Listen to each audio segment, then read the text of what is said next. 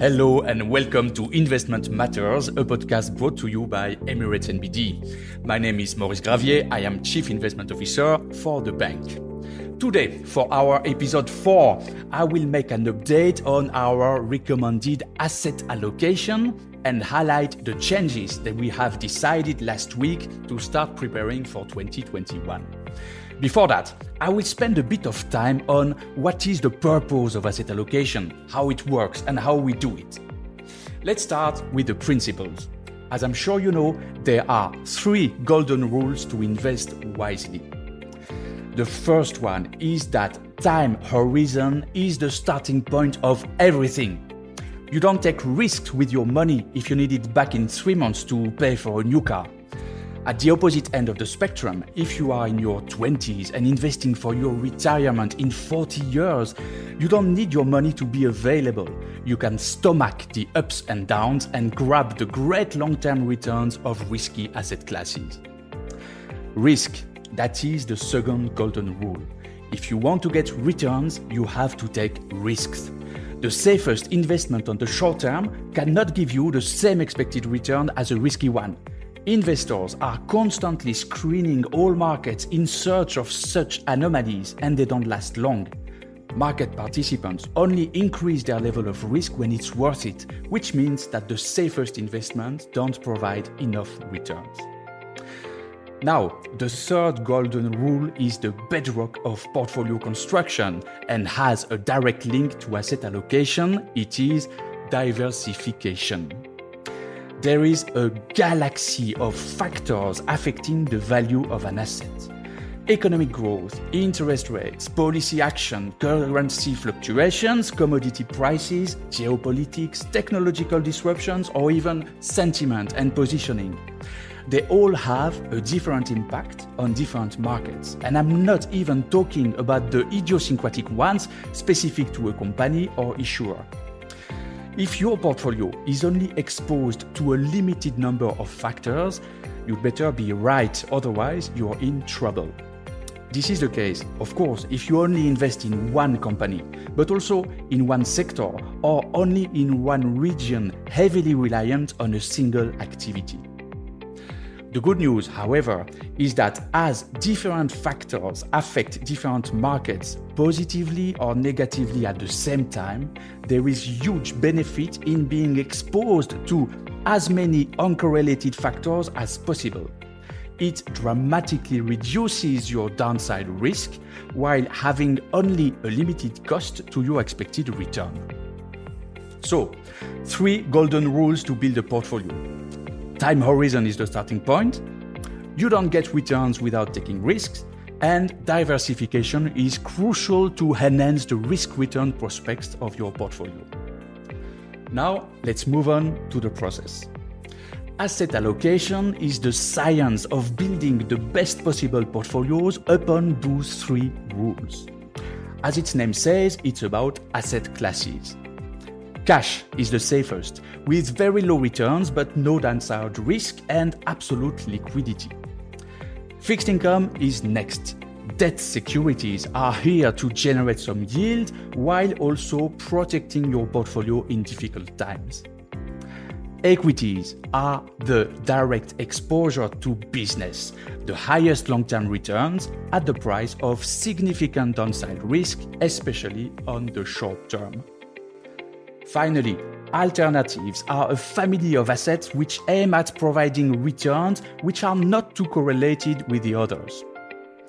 There are, of course, sub asset classes within these four families different regions, different qualities of debt issuers, different sectors, and within alternatives, different items such as gold, real estate, or hedge funds. Our asset allocation framework starts with your time horizon. We maintain three profiles, classically named cautious, moderate, and aggressive. What is less common is that we are very clear on their definition, which is linked to a time horizon. They are built to provide you the best possible expected return while minimizing the probability of loss over respectively 3, 5, and 7 years. Pick your time horizon, we will do the rest. In practice, for each of these three profiles, we have two layers of asset allocation the strategic and the tactical. These words are from the military world. Strategy is designed to win a war, while tactics take care of a battle. Strategic asset allocation for each of these three profiles is a static mix of asset classes optimized for their time horizon. Let me illustrate with our moderate profile.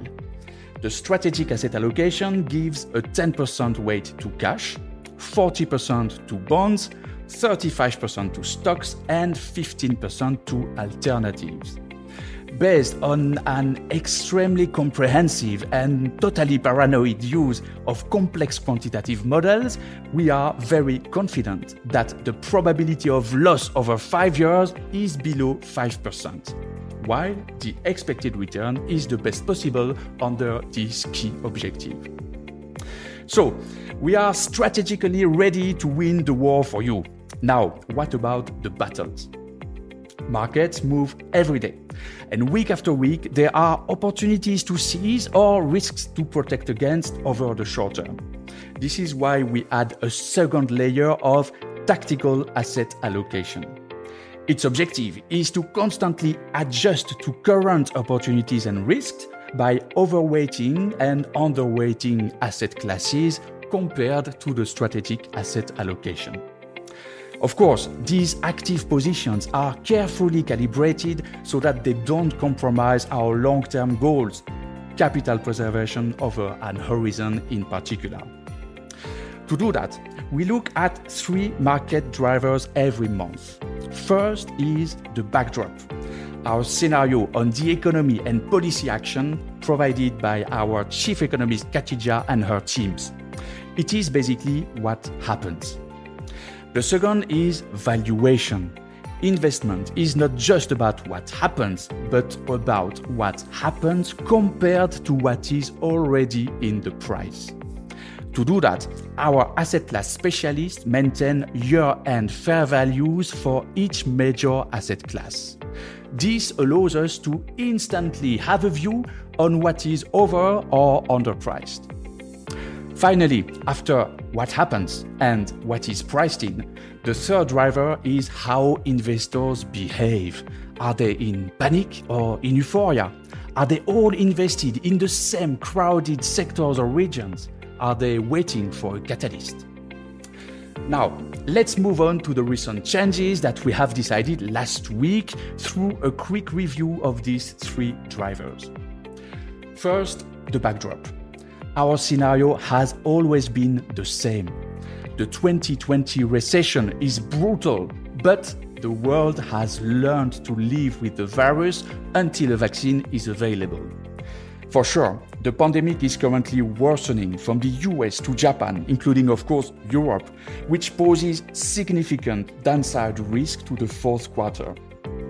However, the vaccine is coming with both Pfizer and Moderna having announced efficacy rates above 90%. In addition, policy response is simply unprecedented with regards to both fiscal and monetary support. As a result, 2021 is about economic recovery boosted by fiscal stimulus and ultra low interest rates. If anything, the backdrop is positive. Second point is valuation, and the picture is less favorable. Almost all asset classes are up so far this year, from fixed income to global stocks. Global stocks are up around 10% in 2020 across regions. There is almost no upside potential in the safest bonds, and equity multiples in the developed world already discount a significant part of the recovery we expect for 2021.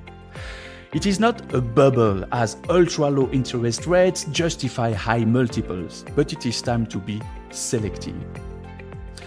Finally, behavioral factors have played a key role in the recent rally.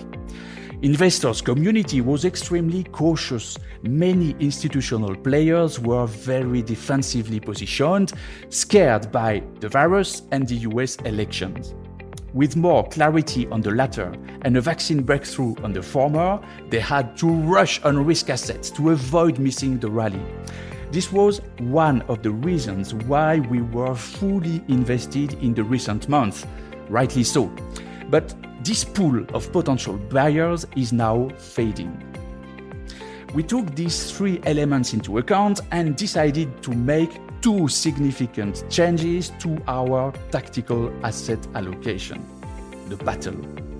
First, within the fixed income asset class, we decided to go overweight in corporate high yield while reducing further the safest segments, mostly government bonds from developed markets they are too expensive to provide returns, and even their diversification benefits are now questionable.